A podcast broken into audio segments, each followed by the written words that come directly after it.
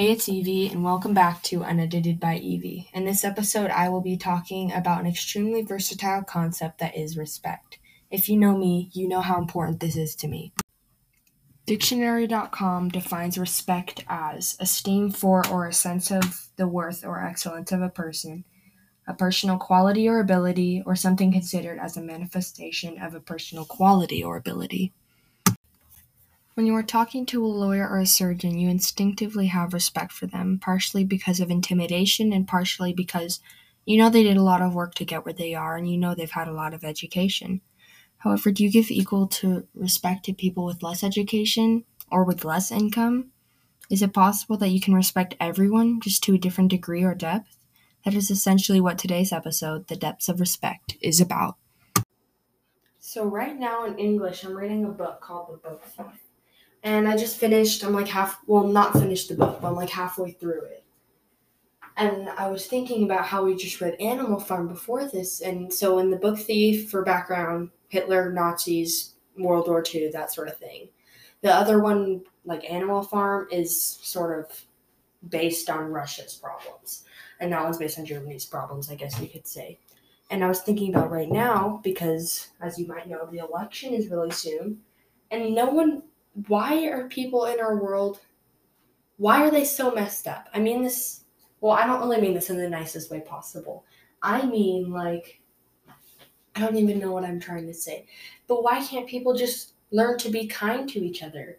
Why does it matter what your religion is, what your beliefs are, what your sexuality is, what your race is? It doesn't. I don't I physically cannot understand why that's so why that's such a hard concept to grasp.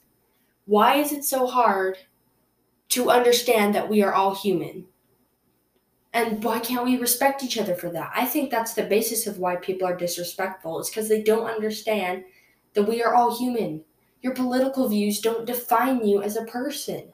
You your age. I'm only 14, but I have opinions and maybe I, I don't have the most valid ones because I'm just in high school. But I think they're still valid I think what I'm saying makes sense. I think the basics of respect humans, I think that makes sense. And I was reading it and I was just thinking the whole time, like, why are people so awful and why are they so quick to believe what the media tells them? This was almost a hundred years ago, World War II. And they were just believing propaganda. Not everyone. And those are the people that were hiding things like Jews or whatever, and they were the ones getting killed. Why are we killing off the good people? And I know this was a while ago, but this still happens today. Everyone acts like it's different, but this two party system is just separating us, and no one has respect for each other.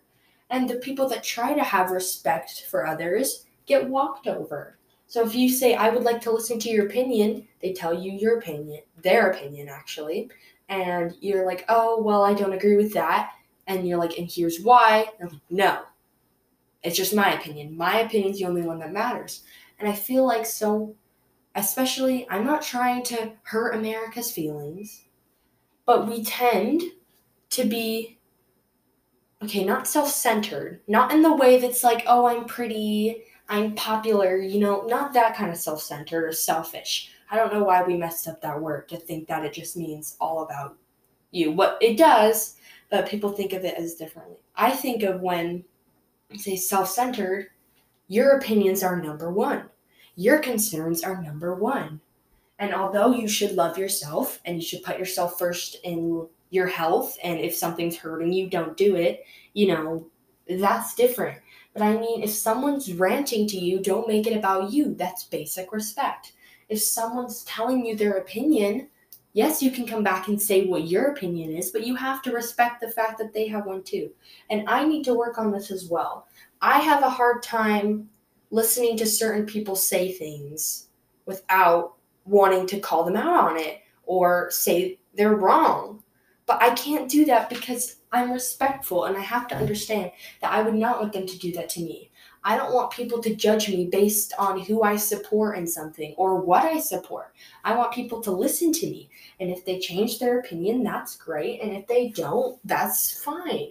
But we need to have a compromise. And everyone I've talked to, going back to the election or whatever, that I have personally talked to that I respect, that I think is actually a pretty good person, most of them have different views than me. I I live in a very one-sided area where there's one main religion, one main political party. Just there's kind of one side and then there's sort of just the rest of us that aren't part of that religion or don't really agree with that political party. But I still have friends and colleagues and teachers that are in that. And we'll have conversations about things like this. Politics is the main thing that's kind of in this because, one, it's one of the most disrespectful things in the world, honestly. And I think we can all agree with that. And two, it's a really big thing with the election officially being in like a week. And I just, I'll talk to them and some and most of the time I really don't agree with them and it's hard for me to just sit there and just listen but I do it anyway because I respect them and I know they're good people and I've talked to them and most of them they have really good reasons and when I kind of think about it we actually think the same thing but we feel tied to one party I think that's sort of what happens. So I'm going to use an example. I'm going to think try to think of one that won't cause a lot of issues. To say, well, coronavirus, obviously, I can't not cause issues with that. But with the economy going down or mental health and things like that, personally, I'm just going to say what I think. I think that it's a really big problem. I wish that we would have all just kind of locked down first well, th- I don't want to ruin things, but I wish people would just wear masks and social distance. It's really not that hard. Well, I know for some people it is, but in general, it's kind of a simple concept. But some people just refuse to do it, especially in my area. And it makes me kind of angry because then they're like, oh, well, we need schools all in person and we need all of these things. And maybe I don't agree with that.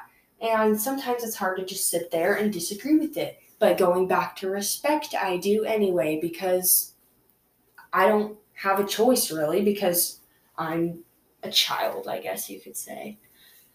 And what was I even talking about? Oh, but with coronavirus, there's people I know, and I've talked to my parents, and they're pretty good at understanding both sides, which I really love them for, honestly.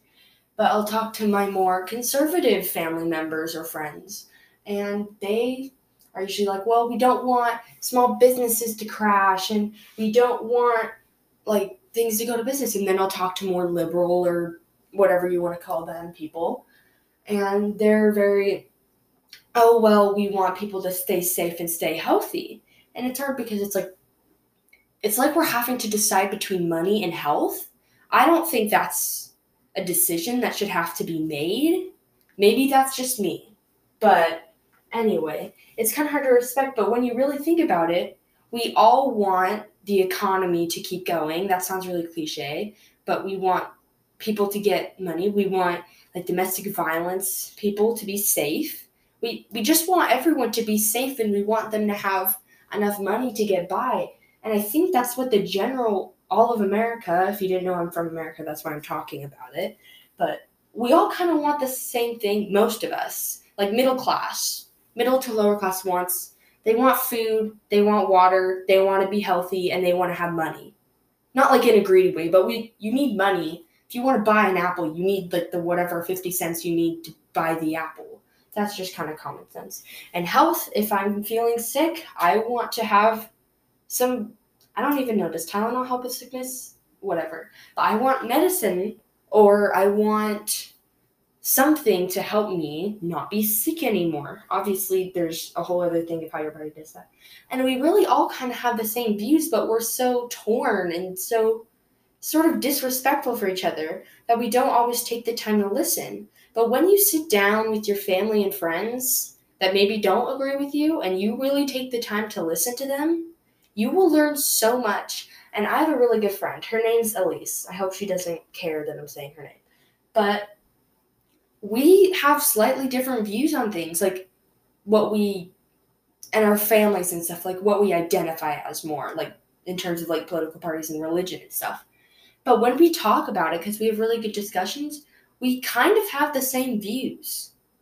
Like we, like the things I was talking about, these aren't really written down or anything, Like money, we all need money and health, and we want to have families and we want people to be safe, and we all want that. We just have different ways of going about it. But the thing is, that's kind of what most people want, I think. But there's the higher people, and the people higher in corporate, I guess you could say, if you imagine America as a company or the billionaires. Not all of them. I'm if when I say things, they don't apply to everyone. Don't automatically assume that. But they're making the ones make they're the ones making decisions. Like my school is in a hybrid system right now.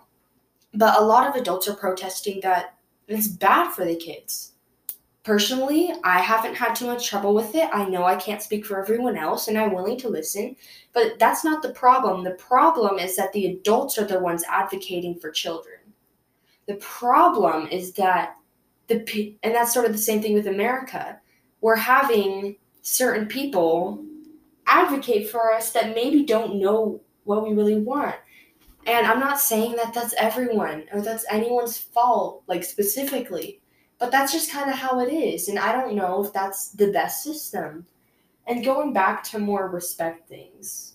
So, this is just kind of respect in politics, this last segment and I'm sure you didn't listen to this whole thing. But that's kind of, I don't know. I was just reading those books and I was thinking about it, and why are we so messed up like that? Why can't we just sit down and listen to each other? Why can't we all just say, hey, that's, we want this? Just list the basic systems. And then they say, well, we want this. And we have different ways of going about it. That's sane. That's normal we're not the same. We come from different cultural backgrounds. We come from different like financial backgrounds. We have different colors and races, so we've had different problems with that. We live in different areas. I live in a fairly rural area, I guess you could say. And so most people here have very different views than say LA or New York because we're not having the same problems. We don't have that many traffic issues, but there that's a huge issue they don't have very many problems with like livestock or farming because it's like and I'm talking about the cities, not like the farmland in New York State. I mean like New York City, like Manhattan area. They're not worried if a cow gets loose on the road. They don't that's not their concern. And that's so cuz we live in such different regions. So obviously we're going to have different views. Obviously we've all had different hardships and we want those hardships generally we want those hardships to be fixed. We're not we're we're not focused on the things we don't have as a problem. And in this way it's not selfish if you're thinking of you and your general area's problems. That's why we have local governments and things. But when we're talking about a wider scale, I don't know why we don't consider everyone. I mean we do, some in somewhat. But I think if everyone was a little more respectful and were willing to listen to each other, things would go a lot better. There's, and I'm going to do a whole other episode on this, but the mainly Democrats and Republicans in our country, that's the word. And that's something.